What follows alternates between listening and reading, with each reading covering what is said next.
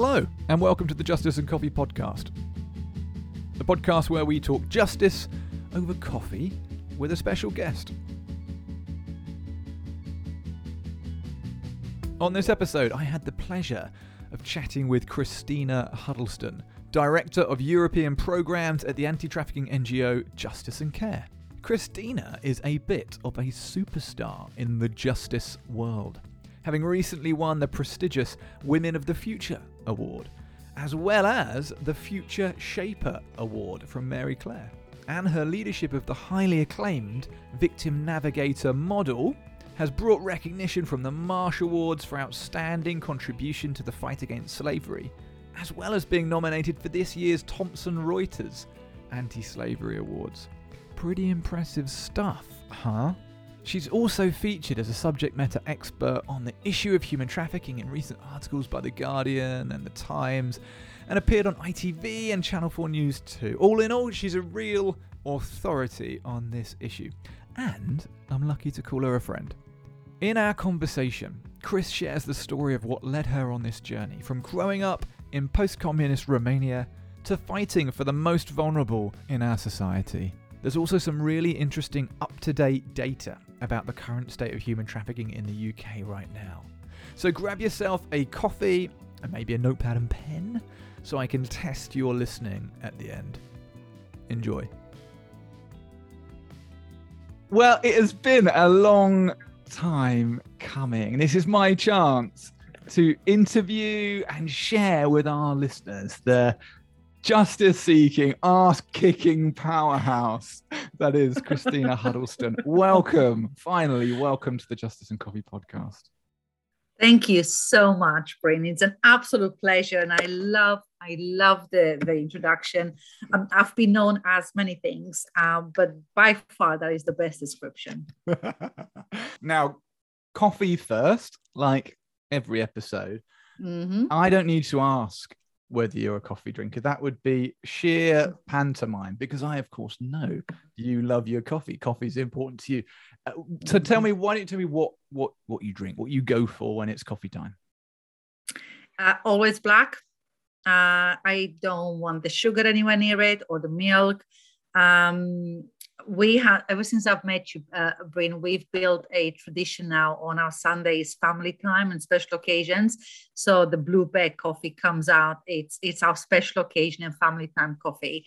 I'm sure I mentioned this to you before, but just in case, um, if you need a little sort of a refresher, I love the Panama uh, um, pack, um, the the Montana one. Um, so that for me, if there are any going or you need tasters wink wink um, but yeah we do um, we do keep you on on our special occasion and in fact I mentioned to you earlier, we're changing our uh, our kitchen, and I had to empty the cupboards. And I found three packs, and I thought I only had one left. So when I found the other two, which were hidden behind, I thought, oh, my, I'm fine. I'm happy. I am exactly what I need to do with my coffee. You have, I must say, you have excellent taste. That is that is the one of the most expensive, but but for a reason. It's one for me. It's one of the most delicious coffees we offer. It is delicious, absolutely delicious. And you know what? I used to take my coffee many, many, many years ago, three sugars and about half milk. And was essentially a warm, sugary milk with a hint of coffee. And I realized that actually coffee in itself, if, if you just go back to basics and enjoy just its pure flavor, it is a fantastically enjoyable drink. So I got rid of the milk, got rid of the sugar, and 15 years now, it's just pure black, extra strong. I can't stand the espressos. That's one thing, you know, if you give me an espresso, that's it. I will not sleep for like three days. Um, but uh, everything else that's in the black coffee category, I'm, I'm, I'm game. I'm so impressed. I'm impressed that you drink it black. That always, I, people always score points if they drink coffee black for me. and you even said espresso, where, whereas uh, most people will say espresso, and I find that equally irritating. So well, well done on. I can't on let the parts. Latin side in my ancestors down. this is true, and uh, using that slightly tenuous link to your ancestors mm. and your antecedents and your history, Cristina, I know that you are Romanian. So why don't you? Why don't we start at the beginning, which is always mm. best and take me back to, to life in Romania growing up in in communist then post-communist Romania. What was what was that like? And just describe yeah. what life was like for you right right back then before you came to to live in the UK. Mm. Sure. So uh, usual typical stories. Born in a small town. Um, I was the first child for my parents in their second marriages. Um, my brother followed after. And I was born around the 80s. Um, and I started primary school just as the communist re- regime was coming coming to an end. And I remember very distinctly the times pre 90 and the times immediately after 1989. So pre 1990, it was a really um, oppressive uh, environment. I remember my parents having to hush or to whisper when they used to talk. Um, they would tell us uh, things like if we hear anything in a house, they, you know, we can't talk about it in nursery or in with friends outside. Um, I remember having to wait for what felt like hours in the queue for our weekly rations of whatever the government allowed us to have. So things like your rice and your breads and your meats. So it wasn't a comfortable place, I suspect, for my parents. But as a kid, I only felt certain things uh, about the communist regime. Like I said, the, the the secrecy about it, the not not having the freedom to travel. I don't remember ever going away on holiday as a kid uh, in, in, those times, um, and certainly the waiting to to be given your your portion of whatever you were entitled that week, and how would my mom make that last? And it wasn't until later in in life that I learned how really really difficult that was for them. Mm. Then 1990 came and we moved. And I remember moving because we moved from a ground floor apartment to a top floor, like floor four uh, apartment. And that was really cool because I was a kid and it was like a balcony and we could have this amazing view. So that mem- those memories stuck in my head. And life was very, very different. The borders opened up. You had a lot of influence from the Western society. So you had things like the pop music coming through and the different fashions really infiltrating. And that that those times of 90 to about 97 they were really amazing times to be in romania. Everything was possible. Mm. and we had these like my sisters are slightly older than me but they had they had ability to travel and have weekends away and party and there was a lot of laughter a lot of socializing something that I wouldn't have been really possible beforehand but it was also around the 97 that for me things really changed. So I went from having this amazing childhood with just just a lot of fun um, to having a parent that fell really, really ill. So it's my mom. She went through a long time of poor health, lots of surgeries, um, in and out of hospital, dad having to obviously manage the household, working three shifts. My, my dad was a fireman. Mom was a tailor by trade, and she then passed away in 98. And from then on, things really changed. But it was also around that time that my, my awareness began to grow on what poverty actually looks like and the struggles, and having to support my dad with bills and management of finances, and how, you know, how do you rob Paul to pay Peter every mm-hmm. month, and having to think about. Um, what could you do without what is basic, what's needed? Um, and I began to pay attention to these things. And, and whilst we were comfortable enough, it wasn't, you know, by any means a place you'd want to, you could sustain, but it was sufficient. I noticed my school colleagues in my classrooms um, and where they stood on the wealth scale and also had everything they needed and again, this is a time where you have like the Backstreet Boys and the Britney Spears really heavily influencing that generation. So I began to notice the other side of, of the, the scale of the, well, looking at poverty. You know what? Up until that point, I didn't see or feel a difference in wealth amongst my, my, my school colleagues. We were just so innocently growing up, having fun, building our own little groups and and having our own after school uh, clubs and activities and you, you kind of feel just a kid but when i saw when I had to be more of a grown up and help dad, I started noticing things very, very, and see things very differently. And I saw the level of poverty they were they were living in, um, and it really hit me. Really hit me. I mean, I, I remember this particular girl, and she would have been, you know, less than half of my weight back then, and I remember how she would never sit around kids uh, at lunchtime because you had to have you could only have like packed lunches back then because she didn't have anything to eat. She wouldn't, she didn't have any socks in winter, so she would wear with these really basic shoes. Now, this is a time when Romania is really growing. So that level of poverty is something I would have imagined in, say, the 1930s, 1940s, not in, in the 1990s.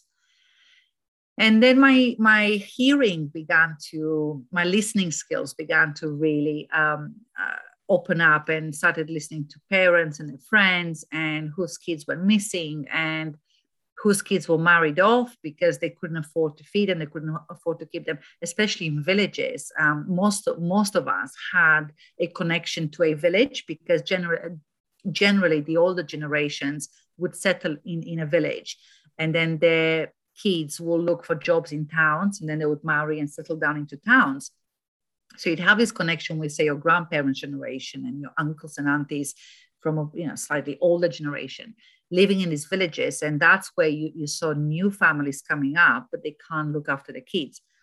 So when I used to go and visit my grandparents, for example, um, my paternal gra- grandparents, I would see, I would make friends with local kids, and I would see the level of living that the standard of living they they, they were in do you know what? Every time I got to Romania, even now, so this is over 20 plus years, I see the same standard of living that I used to see in my summer holidays when I was early teens. Um, unfortunately, what's changed more than now than, than what it was back then is the want. I want the phone. I want the goods. I want the clothing. I too want access to social media.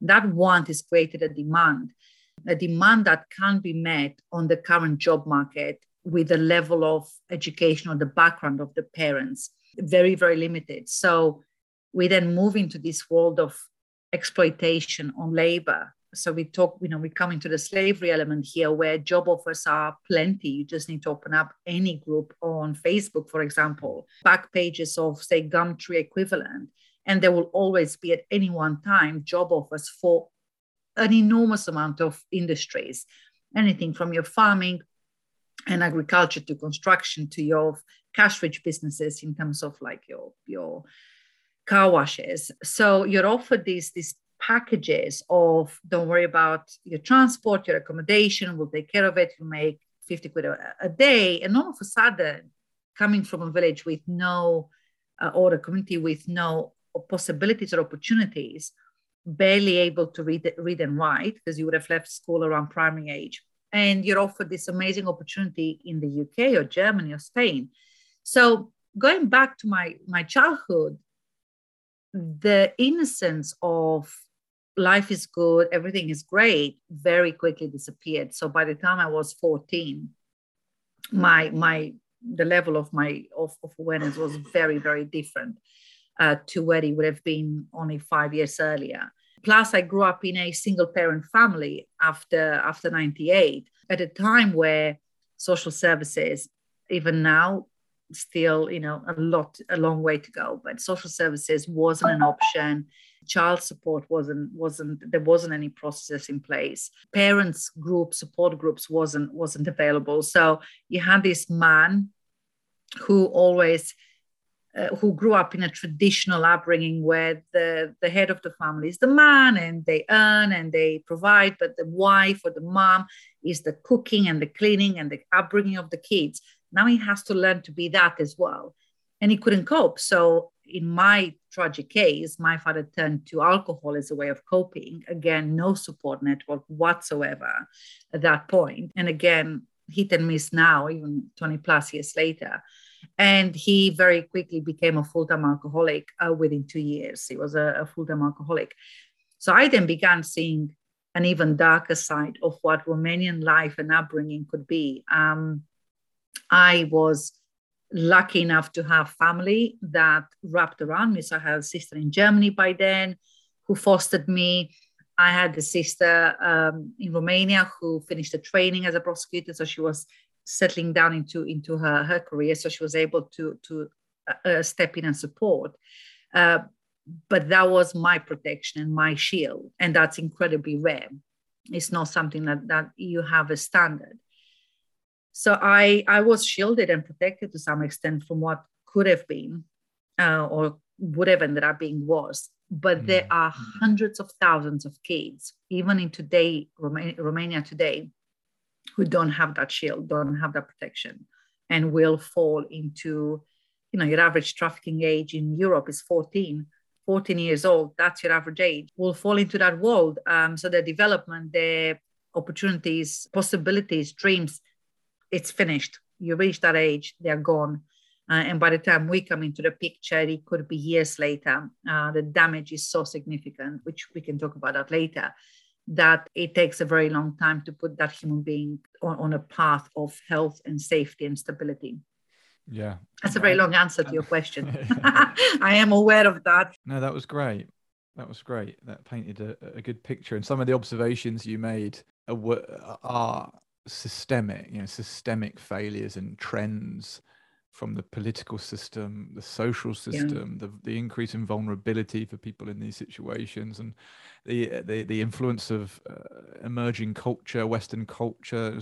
All of those observations are mm. uh, sophisticated and systemic, and and it's interesting to distinguish whether you you can make them now retrospectively, but it sounds even though at in your teenage state you were observing to some extent these these these inequalities issues of inequalities. So let's jump to the, the, the timeline a little bit. So you at some point decided to to, to come to the, the uk what what motivated you to, to do that? Studying and then love kept me here. Okay. i came here as a student and uh, met and fell in love with what then became my first husband and I sort of woke up in my late 20s, having spent best part of 10 years in the UK, and realized I made this my home and, and felt that my roots were here. Bearing in mind, I moved from Romania to Germany for a couple of years, and from Germany to here, I didn't have roots. I didn't have a platform that I could say, right, this is what I'm going to start building. So UK happened uh, organically, not through an intention or intended sort of plan and became a British citizen, invested into the studying and, and, and sort of home life and, and working and growing and developing. Everything has become British for me. So here I am now, 22 years later. Um, I'm still here, and this is now my home. It has been my home.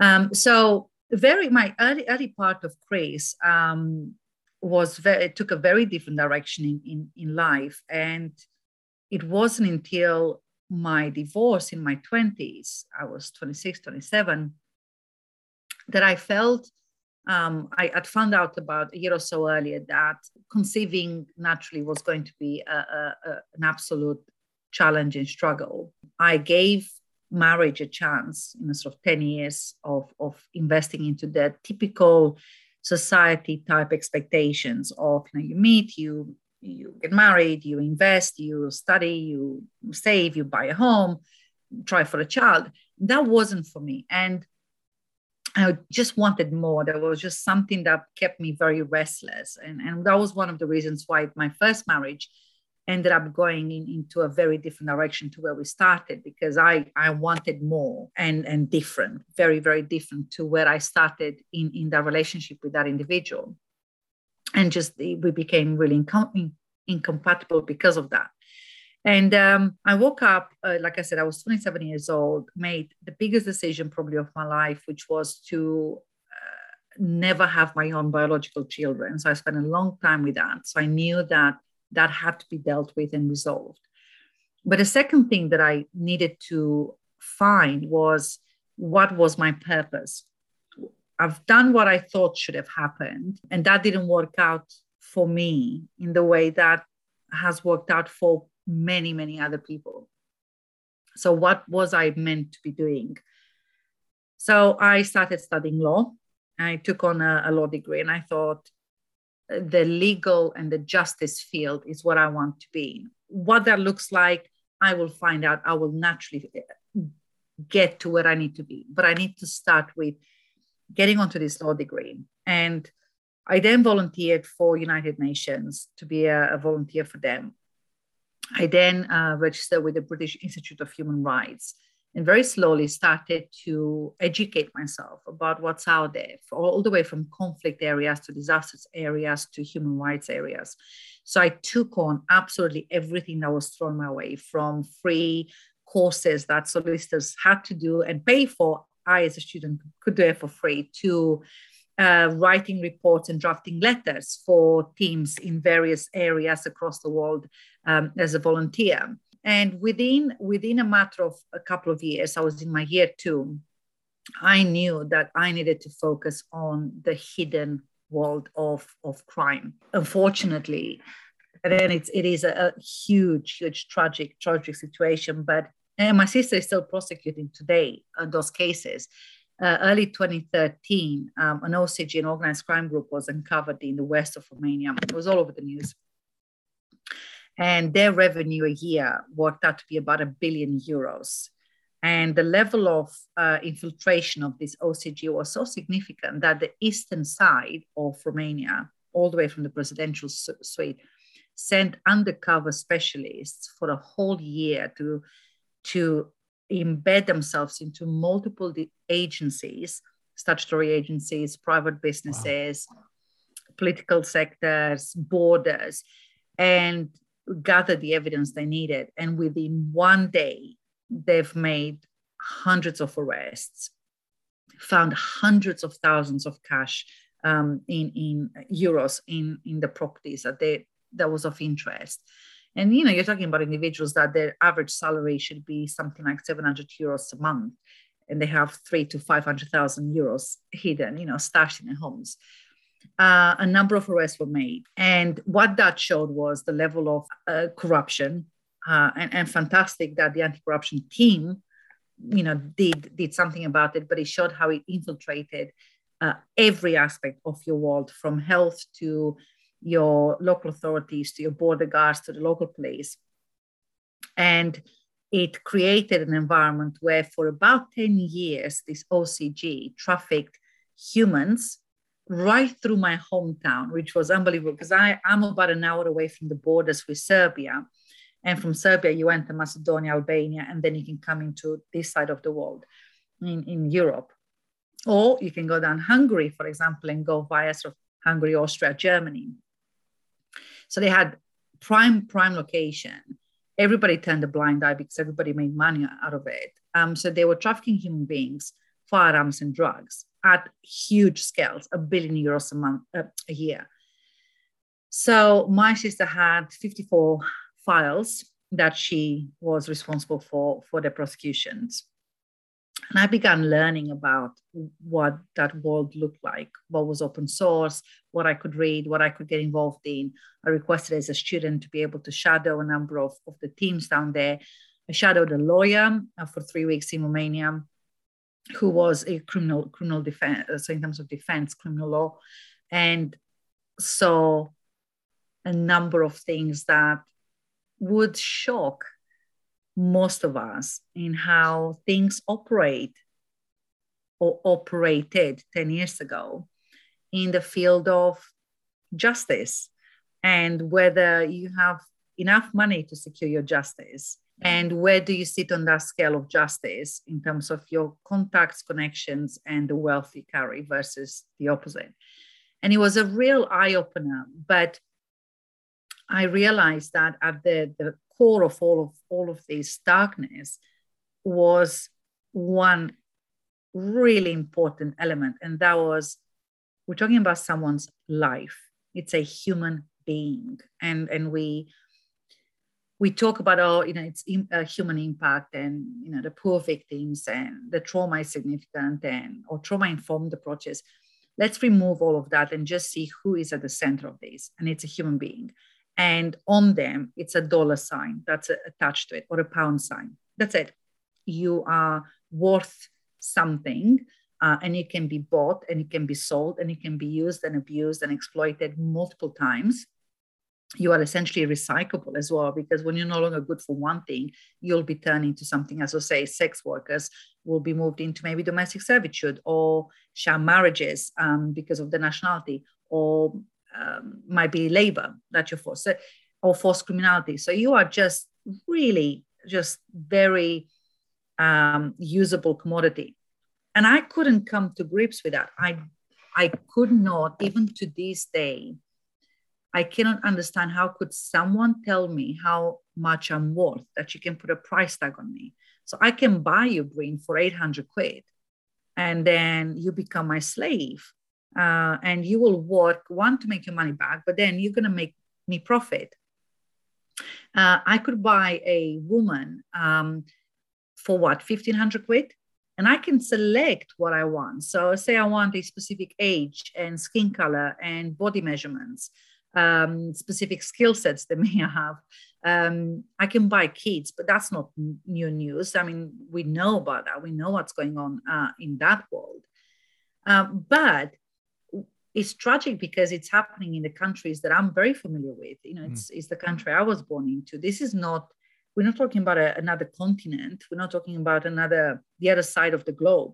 It's literally three hours flight away from where we are in terms of UK. So here we are, we've got a country that, one of many source countries, but say Romania, we've got a country that's in the European Union and has been since 2007. It's uh, when you go there, it's about as Western as you can get. There's, you know, it, it feels great and and young and innovative, and there's fresh energy and everybody you know it, it has a voice and they're working through their own internal issues as a country. And then you come out of the bigger towns and cities and you go to these these remote locations these communities. And i'm seeing exactly what i've seen 20 plus years ago. And um, yeah so you can buy them and that those are the ones that are targeted and and that's the bit that for me i i cannot and will never let go of as, as a as a passion as a calling how you could you could buy you could sell, you could use a human being. And if I can do something to stop it or minimize it, then I will spend the rest of my life doing that. So for those that are hearing that and and and uh, somewhat incredulous to the idea of people being held in in situations of slavery, like how you've just described, I wonder if you could just briefly explain how the control mechanisms of these organized criminal mm. trafficking gangs that the way they operate to prevent said victim from going, Yeah, I'm not okay with this. I'm disappearing the first mm. chance mm. I get. Why don't they do that? Mm. Okay, so I'm hoping your listeners have seen uh, 12 Year a Slave. And if they have, I would like them to completely erase that vision of slavery from their minds because modern day slavery is very, very different. Um, we're talking about something that I like to to uh, to call psychological chain. So let me give an example, a very typical uh, method of, of control, and that's usually the threat of significant violence.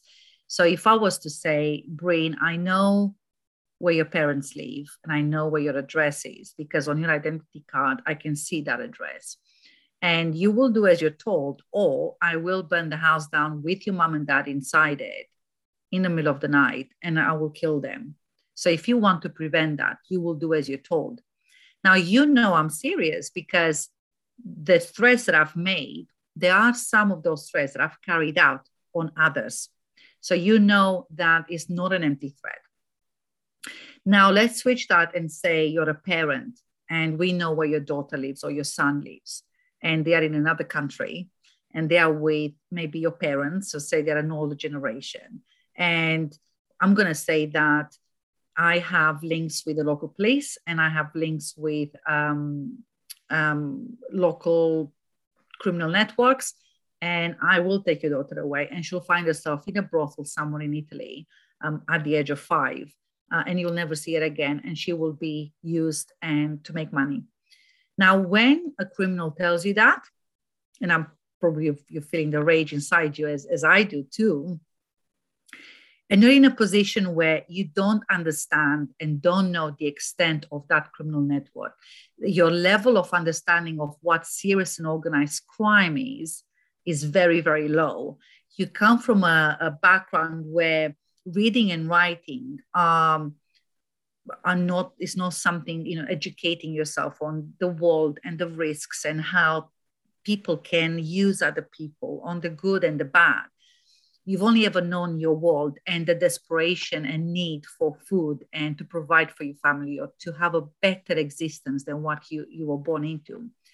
When you come from those backgrounds, these threats are very real. Your identity cards are, um, are removed.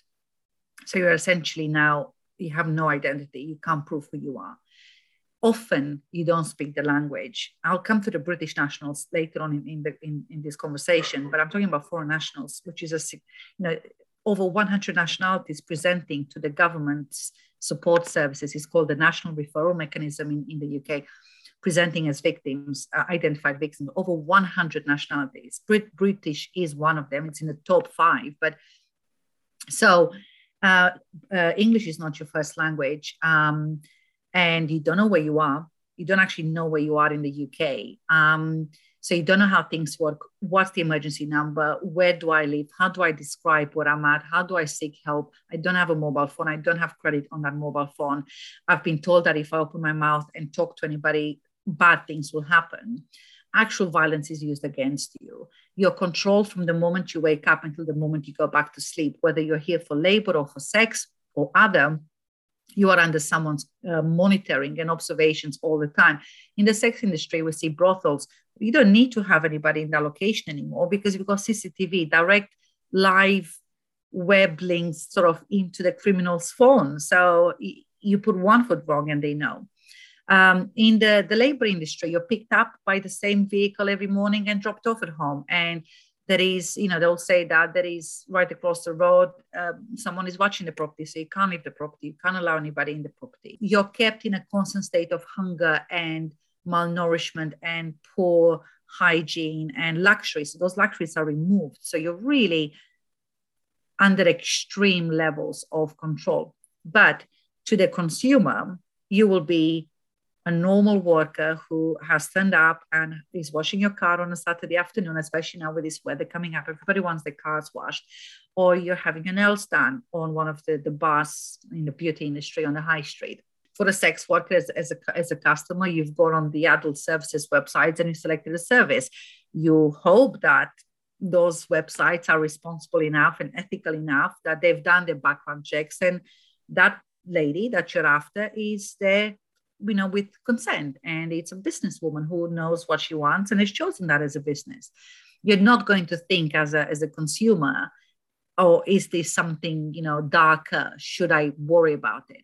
And that there's very little signs as well that, that a modern day slave may, may give you. So you have to look at the hidden side of it. You really have to, to see beyond the appearances.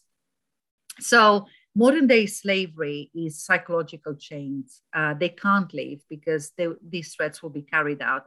The control methods are so so structured that you have no exit, no way. Often you'll take a warrant, a door to be smashed through by the police, uh, running away, uh, escaping, to actually stand a chance to get out of the grips of those those networks. Amazing. That's a really, really helpful description of that system of control. And I, I, I want to sort of gallop through your career to, to almost bring us up to today. So this interest, this natural passion for, for fighting injustice, you're studying law, you're developing your knowledge, you're volunteering with the UN, with the Human Rights Council, you go into working with Kent and Essex Police, you end yeah. up working with their serious and organized crime units. Yeah working in the anti-slavery, and then you come out of that world to take on this position with Justice and Care 2018, mm-hmm.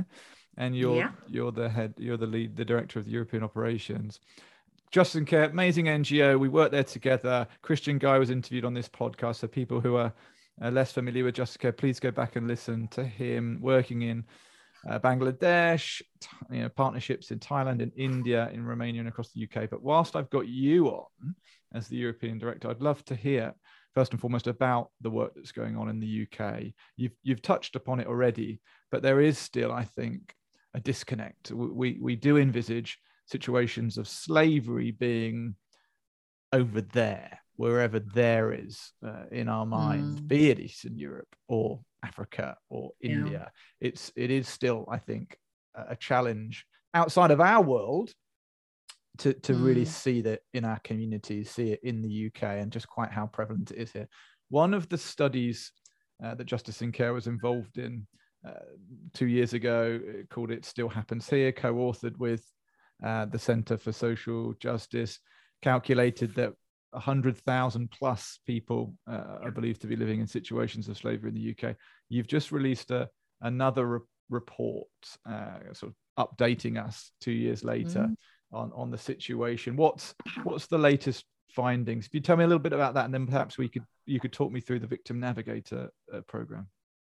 Yeah, sure. Um, so we ju- within Justice and Care, one of our greatest strengths is how we utilize and translate and use what we learn frontline, both within our own work and our partners and, and, and, and um, other stakeholders. We translate that into um, policy change um, at scale, that systemic change. It's, it's fine to see the, the needs and the gaps, but what do we do about them and how do we turn that change for, for long-term sustainable change? So the, it still happens here was was a really um, great timing report because the team from within Justice and Care from the policy side and, and the Center for Social CSJ Center for Social Justice team mapped a number of areas within within uh, UK, and we had this this amazing uh, opportunity to map what we thought was the real prevalence of, of human trafficking and modern slavery and that sits at over 100,000 victims. And what we're seeing in the, the official numbers, official statistics, is that we're barely identifying 10% of that figure. So one in 10 victims we're identifying. So we had to learn, we had to look at why is that? Why are we only identifying one in 10? And there are a number of areas that we we monitored and we mapped and we analyzed over the last two years um, that was discussed in, in this most recent uh, report. And one of them, one of this area is that uh, ability to identify victims. And so the level of awareness that a frontline professional requires is, is, is significant. But not only identify the victims, is actually getting the victims to engage with the process, the, the criminal justice process, the recovery process. And that particular bridge was and remains really, um, really weak in, in, in nationally. So one of the findings from, from the second report is that, that early engagement with a victim and creating a strong uh, bridge for the victim to walk walk over into the criminal justice process is it's key it's vital to the success of not only the victims being identified but also the criminals being identified and dealt with according to the law, dealt with being given what they truly uh, deserve. The other element that we found in terms of why only one in 10 victims are identified is the different support services available for victims and the thresholds they have to go through. So things like, I, I make a reference to the national referral mechanism. That is such a unique, fantastic on one hand, but a lot left to desire and, and want for on another. A unique support service for victims of human trafficking, unique to the most countries in Europe. But the thresholds to meet a positive, conclusive decision that you are actually a victim is really high. And the time frame to reach that is really high. Until you reach that positive conclusive decision, a lot of the services are restricted to you as a victim. So you will fall in the gaps. And if we're talking about the average is 500 days to wait for that decision to take place. So over a year, a year and a half, it's a long time for an individual to go through what should be their recovery journey is the criminal justice process, an average of 12 to 18 months to reach a trial stage, and have limited resources. And if you are a uh, non European, the immigration status is also hanging over you. So we're looking at what would be needed for uh, as a resource pack to be deployed upon identifying a victim that secures that engagement with all of the processes required. The other area that we found was the priorities on from the law enforcement side, very mixed and patchy responses when it comes to investing in this crime type. So a united approach and a multi-agency approach is, is absolutely key. You need all the partners. This is a serious and organized crime, and they work in partnership. They need the financial supporters or money laundering. They need the transport, so facilitators. They need their, their addresses and locations. They need the landlords, uh, accountancy, um, the, your recruiters, so your kind of runners on the ground. So you've got these uh, criminal networks who work in partnership with each other. And then switch over to our side and we have a very mixed and often very poor response to, to, to working together as a, as a multi-agency. So where are our specialist resources in terms of your financial investigators, your cyber support, online, digital forensics, cross-border and international uh, resources and, and knowledge and tools? Uh, where is the actual investment from the force in terms of the investigative teams you know, should this sit at a local division or move it up to a more specialist teams? Again, those who are not in this field, you know, there are le- various levels of, of specialisms within within a law enforcement um, or police force, law enforcement agency. So what we're seeing is that if there isn't a priority set by the chief constables, it's highly unlikely that the force will then address this and approach this crime type in, in, in the way that it needs to be approached. So criminals are falling off the radar, falling through the gaps, and gets away with it.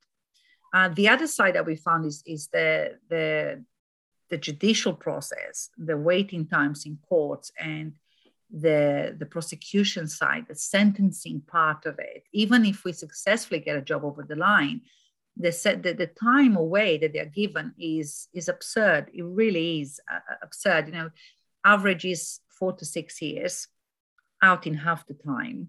Most commonly, most often, we see months, a matter of months, a month of, mm. you know, matter of two years, uh, sentencing again out in half the time on, on good behavior. So there is no deterrent. So there are really key strategic areas that we really need to invest as a society, as a cohort of professionals, as statutory agencies, private sector investment uh, into these areas to to target it and to tackle this this uh, criminality in, in, at the level and the standard that it needs to. You mentioned sentencing, and uh, I follow a number of uh, social media profiles. One of the ones I follow is is the GLAA, which stands for the Gangmaster and Labor Abuse Authority and they they will they'll share their recent cases, particularly if mm-hmm. it's a, a victory and it was interesting. They shared a, a story. I'm sure you're aware of it. Uh, just a few months ago, of a prosecution. A chap was found guilty. The offender was found guilty at court, prosecuted for a modern slavery offence. Him and his father. His father now deceased, but this is a guy called Peter Swailes Jr. Yeah. And he'd uh, uh, had they got a caravan site in Cumbria, in the north, and they've had a man discovered working for them on their caravan site for, for best part of 40 years, four zero, uh, living in situations of squalor. At the time of, of the arrest of this operation or the, the police intervention, he was living in a, in a sort of six foot by three foot shed and uh, and was being paid as little as 10 pounds a day clearly a victim of of exploitation and at court, this this Peter Swailes character was found guilty and given a nine month suspended sentence. So he's not seen the inside of a jail cell, and, and even if he was, he's looking at nine months, which has been suspended for 18. So, and this is a positive prosecution, and you've got to wonder if that's the end result. Now I know that's an exceptionally poor piece of sentencing, and there are better results out there, and we are seeing encouraging signs in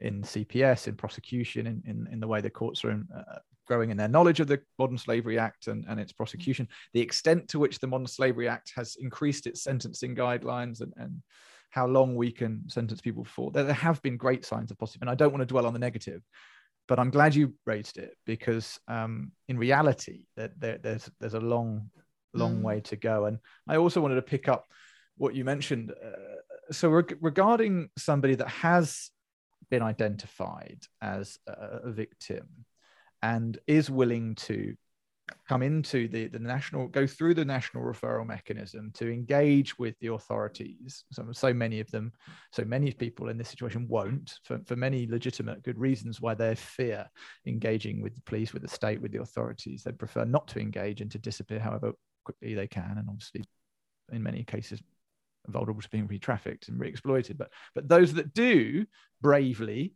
uh, engage thanks to the work of the victim navigator program uh, that you can tell me about uh, after my ramble. 500 days on average is what you said. So 500 mm-hmm. days on average before before their case may or may not uh, be be brought to trial.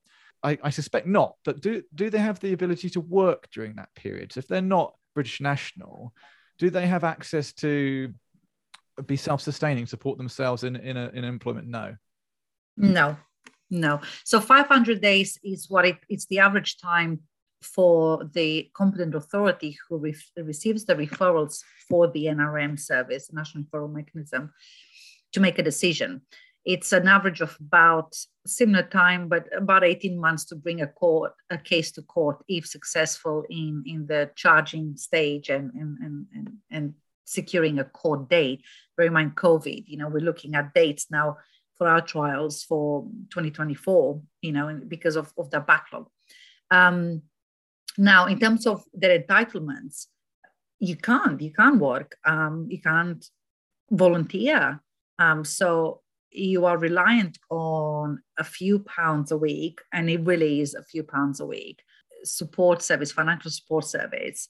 You are given access to obviously accommodation and, and some basic needs but you are having to wait to be told whether someone believes you on whether you're a victim or not of a crime that was done against you. In the meantime, obviously, the police carries on and, and, and builds, builds their own sort of case files and, and investigations. But this is where the trauma, uh, and I will bring the victim navigator into this, the traumas that an individual might present with often their credibility is questioned, their ability to recollect certain dates, events, descriptions, uh, names, and so on is, is really patchy. So, well, you know, that was one of the things why we were seeing very few cases going through past CPS approving the charges, because if the witness is not credible or the evidence is not as you can't find alternative evidence to to what the victim might be telling you or actually confirm the the, the statements given by, by the, the victim and, and back them up with evidence often those cases will go nowhere. They'll be closed down. Um, but uh, moving be- between between the victim's needs and, and the, the criminal justice process back in 2017 i met christian and i was still working for essex police and kent police and my, my role was to, to, to build really strong responses in terms of human trafficking and, and, and modern day slavery. One of the things that I, I noticed uh, very quickly was the lack of tailored support for these victims. So we had victims presenting with a significant sexual violence being carried out against them, mental health, physical health, pregnancies. We had domestic violence in the background, poverty, child abuse substance uh, abuse or, or addiction to controlled substances no education, um, no ability to sustain themselves financially, real, real vulnerable sort of individuals. And often we had two, three, or more of these factors in one case, in one human being. So the, the tailored support was had to literally be that tailored because you couldn't just send that individual to sexual services or domestic violence or you know child abuse teams you couldn't you needed someone that was able to navigate all the different layers of, of those traumas and the needs and then bring to that individual uh, the pathways to the right services, then walk walk through the, that journey with them. And criminal justice was one of one of the, the services. How can we stop this crime if we firstly don't capture the best that we can out of our, our victims? How do we get from a victim to a witness and from a witness to a survivor? The witness part is often not paid attention to enough. And that is because there is a high level of disengagement. But if we don't have the best that we can um, secure out of our victims in order to stop those criminals from continuing with the criminal business model and to prevent others from being targeted, then this crime will just continue. So, met Christian, there was scoping and mapping UK. He spoke to a number of, of law enforcement leads, and everyone was saying the same. We need a tailored, tailored support for, for victims of this particular crime time because of the, the comprehensive level of trauma they bring with them. So we worked for the best part of one year to build the concept of the victim navigator. And these navigators do exactly just that. They will navigate what's needed. They will wrap around that individual. They will walk that journey from the very first hour to year five if, it's needed. They will build those bridges. And what we've noticed is that without a navigator, the national average victim engagement with the criminal justice process sits around 33% of all the, the uh, investigations. With a victim navigator, sits at 90%. So nine in 10 victims wow. will support that criminal justice process. Uh, you know, we've had some amazing, amazing results, but there's nothing more valuable than understanding and having the support of those who have gone through that crime um, in learning about uh, the what they've suffered and understanding what what that individual needs and then helping them get that but also in understanding the criminal mind and the the shortcuts they are taking. How do they avoid the wrath of the law? How do they clean the money? How do they target the, the commodity? And the best source of intelligence is is a victim of that crime who's seen it with mm. their own eyes who felt it with their own their own skin so i've read the executive summary um, of of the recent report and uh, the importance that has been leveraged on the victim not just uh, from a the, the, moral duty we have to mm. support them but actually from a criminal uh, justice point of view you're unlocking this incredibly vital evidence and intelligence in order to to go after these uh, offenders, these organized criminal gangs, to take them down. If we don't have this information coming, if there's no trust, if there's no relationship with the victim, it makes our job in doing so so much harder. And and there's an economic argument, like all of these things. Sometimes you can't reach people. Uh, purely uh, on in regards to their morals or, or, or their compassion, but you might be mm-hmm. able to gain traction when you point out the economic argument. I think the first report talks about 32 plus uh, million, is it million pounds a year or, or some, some extraordinary figure cost of, of, of, of dealing with the fraud. Yeah. Yeah. The way that the state is defrauded as well. So money that, you know, so tax avoidance and money laundering. Um, these, these, these are millions of, of pounds that mm. should go back and would go back into our British communities, you know, our, our, our most at need, whether we're looking at children who don't have anything to eat, to um, families at risk um, or, or, living below poverty level, um, or reinvesting this money back into our healthcare system or our social care system. Um, so these criminals are defrauding the state. Um, they're cleaning the money and then reinvesting dirty, you know, what was essentially dirty money into, into our communities. They are fooling the consumers um, in terms of the services they, they provide and how, how ethical they are. Um, and I won't even start on the supply chain at the global side of businesses and where, where the products we use, um, where that, that comes from. Um, I'm just going to focus on, on the UK side. Um, and then you have uh, our reliance on the one or two individuals that, that we successfully get out of a, a really bad situation. We they could help us bring down a, a whole criminal network and lock them up, lock these individuals up. and they are the ones who are not getting the right support, who are not getting the backup of the government or the communities, um, the investment that they need. Um, so the navigators and, and like like sort of minded programs and, and, and stakeholders are, are doing just that. We do try and advocate and push through for a better victim support that not only services the needs of the victim of the crime, because that's what they are, they're a victim of a crime uh, against a human being, as well as it, it services the needs of the justice system and, and getting away the, the rot that these criminals are in our communities, getting them out and, and putting them behind behind bars where, where they should be. I know the, the Victim Navigator program has grown exponentially in the short time since I was involved and and uh, and no longer am working with Justin. I know you guys have, you know, extrapolated what you're you're doing, and and hopefully that it will become a a nationally adopted model. Because in the absence of this individual, this advocate to to support the victim and, and prioritize their needs, you're left with somebody that that is unsupported without the, uh, the capacity to earn their own living to be self-sustaining very much labeled a victim in their identity. In, in you know you have to sit with that category that that that label because until your case is heard you've got no freedom of movement as such yeah. you know no freedom of identity no freedom to to to develop your your career or, or move beyond yeah. this whilst that is ongoing you're a victim so the, mm-hmm. Uh, having suffered all manner of abuse that led to the, the, the position that you're in now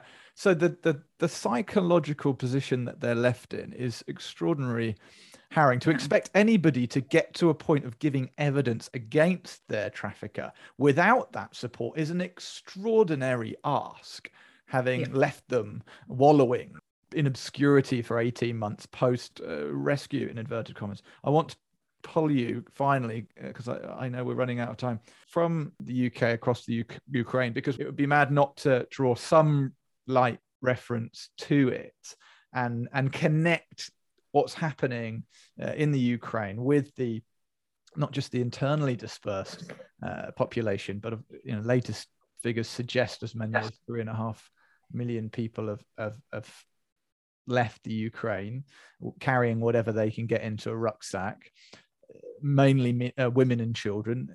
Men are expected, or in, in most cases, without choice, you know, forced to remain to to fight for their country. So you're looking at elderly people, women and children, people that exist in the most vulnerable categories, leaving with whatever they can carry in, in a in a, in a European war zone right into the hands of people hopefully uh, that are there to help. But in some cases you talk about these you mentioned right at the start of our conversation chris a, a gang we are talking about a billion pounds a, a year. That's one gang you know there are multiple.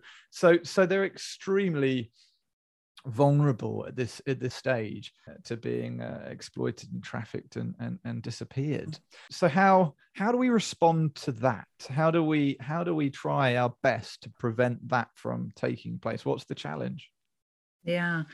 Oh just the situation the conflict and really it's a war it's not just a conflict it is just heartbreaking. I have been monitoring the news both in my professional and personal sort of sides of, of my life.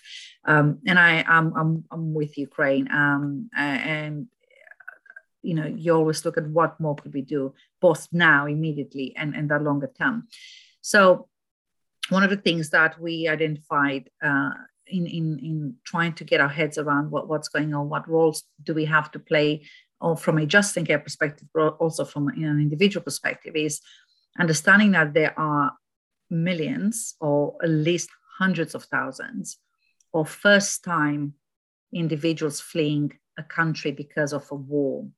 So these are your this is our world now. Uh, what what we are faced with is a cohort of individuals who left their home with very, very few belongings, very rarely, if any at all, cash reserves, identity documents. And they are, again, they've left the country because of conflict, entered another country and they're in temporary situations where there's accommodation, safety, protection, all of that aside.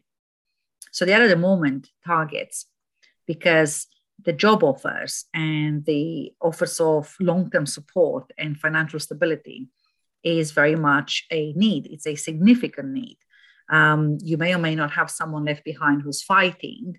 If you don't, you now need to consider having to start again and that whatever provisions we will offer as, as, as NGOs or as, as organizations will be temporary.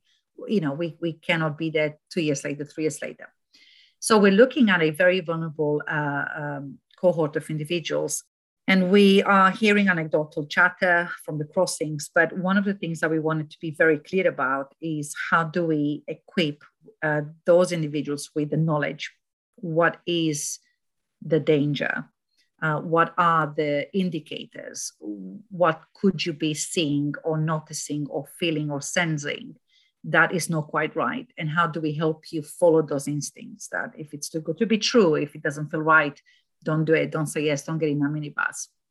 How do we upskill professionals in identifying potential indicators? How do we upskill individuals who are receiving the Ukrainian nationals on looking at vulnerabilities and and helping them understand what support services are out there. And, and, and on the other side, how do we equip the Ukrainian nationals in picking up on indicators of exploitation in someone's home, say their, their intentions were not as genuine or as mm. Clean as, as they appear to. That's a situation we're battling now with the British homes being opened. You know, how do we safely do that? How can we vet every single individual coming into the country as well as those receiving those individuals? How do we uh, do those regular home visits, equipping those individuals? So, awareness raising was a big, big uh, uh, need, and that's something that we, alongside a number of other NGOs, responded very quickly in, in making sure that we equip the right people through geolocations, targeted, targeted uh, messaging in public alerts, where we equipped both sides. But we are seeing and certainly a few arrests have been made uh, and have been reported in the media. We are seeing where there's tragedy, there's also opportunity. And as a criminal, you will look for opportunities. And we're seeing uh, offers, job offers that will take you straight to Italy. As soon as you enter Romania, you get literally land one foot into the Romanian territory. The job offer and accommodation is, is made available. You get onto that minibus and you go straight through Romania. So you're just using Romania as a transit and you are now untraceable. There's no tracking. No one knows that you even entered the country. There are no follow ups of where you ended up in. And again, I go back to the indicators I mentioned earlier language barrier, mobile phones, lack of money, lack of understanding where you are, uh, knowing how to get help if you need it, uh, exiting an exploitation. Um, you are at the mercy of, of these individuals. So, are they genuine job offers? will you reach a safe place these are questions that it's way too early to find out but we know that they're operating um, so it's it's it's a it's a sensitive and fragile time at the moment putting aside the conflict putting aside the the impact of the war and the displacement at such a large scale the trafficking of these individuals especially as i mentioned first time but uh, first time fleeing you have refugees who are used to and have gone through a process, say perhaps from Syria, they've ended up in the Ukraine, they they they would have learned and picked up on the the dangers, the darkness, the blind spots. So they'll have some awareness of what's needed, the level of preparation you might need to, to go through. You have those who would have naturally planned for in case this happens what is our backup plan? Where do we go? What's our destination? What are our reserves? Um, i've had these conversations with my family. What would we do? What's our emergency response? Um, so you know they would be prepared they would have a support network they would have contacts they'll have destinations they'll have planned routes um, and how to get out of ukraine but those who don't um, are our, our, cohort of interest. And that's the cohort of individuals we want to focus on. Um, and, and, we're doing, just this week, we're doing a rapid assessment of what more we could do uh, beyond awareness raising and upskilling of professionals to, to support with the incoming threat and the new trends of exploitation that this war has created. Well, please, please do let us know if there's anything we can do at Blue Bear to support you. I, am like probably everybody at the moment watching the evening news, just feeling so impotent to really bringing about a, a positive change, bringing bringing support to this this torrid situation. So, um, very yeah. I mean, United United Nations um, Office for the Coordination of Humanitarian Affairs, short for UNOCHA.org, they they come out with the every three to five days report and with everything that's going on, everything from health to protection to uh, security. Um, that's a really good source, safe source of information to follow. And, and it's all fed from the front line. Um, so, yeah, absolutely. We will keep you, of course, we will keep you updated and we'll bring you into, into our world in regards to this. But it, it's difficult because our role will be firmly set in the prevention of, of this particular crime type whilst working with our humanitarian aid partners and, and stakeholders and working very closely with the statutory agencies because everything we do must translate into a long-term sustainable change and not just quick fixes so yeah uh, we, we're also learning what our role is mm. in, in this particular uh, conflict mm we always try and end with a focus on on something hopeful. And I I just wonder actually if you had any stories before we started recording. You you were mentioning uh, some of the processes, some of the upcoming trials and trials that you've you've your, you and your team have been attending over the last 12 months. I wonder if you've got any sort of stories that are closer to completion from somebody that was mm. identified and is now empowered I do, and I have I have a particular case. We have a particular case. This is a, a lady who uh, fell in love with an individual seven years ago. This individual deceived her, like like most of the, the grooming tactics and then the, the recruitment tactics uh, deceived them. Brought her over to, to the UK, forced her into sex working for four years. She escapes, comes to the attention of the, the authorities comes to our attention, we begin our support with this individual. And it's taken three years to bring that case success, successfully to a guilty verdict and a really significant sentencing. And the last piece of this journey is reuniting her with her daughter, who she hasn't seen or hugged or uh, spent any time for the last seven years. The daughter was seven when she last saw her mom. So apart from the phone calls and the video calls, she hasn't been able to be with her daughter and, and, and hug her daughter. And we are a matter of, of days away from reuniting the daughter with her mom in the UK. So we're bringing a daughter over and reuniting a mom with her mom. And one of the things that I've, I've learned is that there is always hope, that the darkness parts of our world and, and the, the difficult traumatic times that we are going through for whatever reason our life plan takes us through them there is always light at the other side always with the right people and the right turnings in, in your in your life plan in your journey the light comes through again.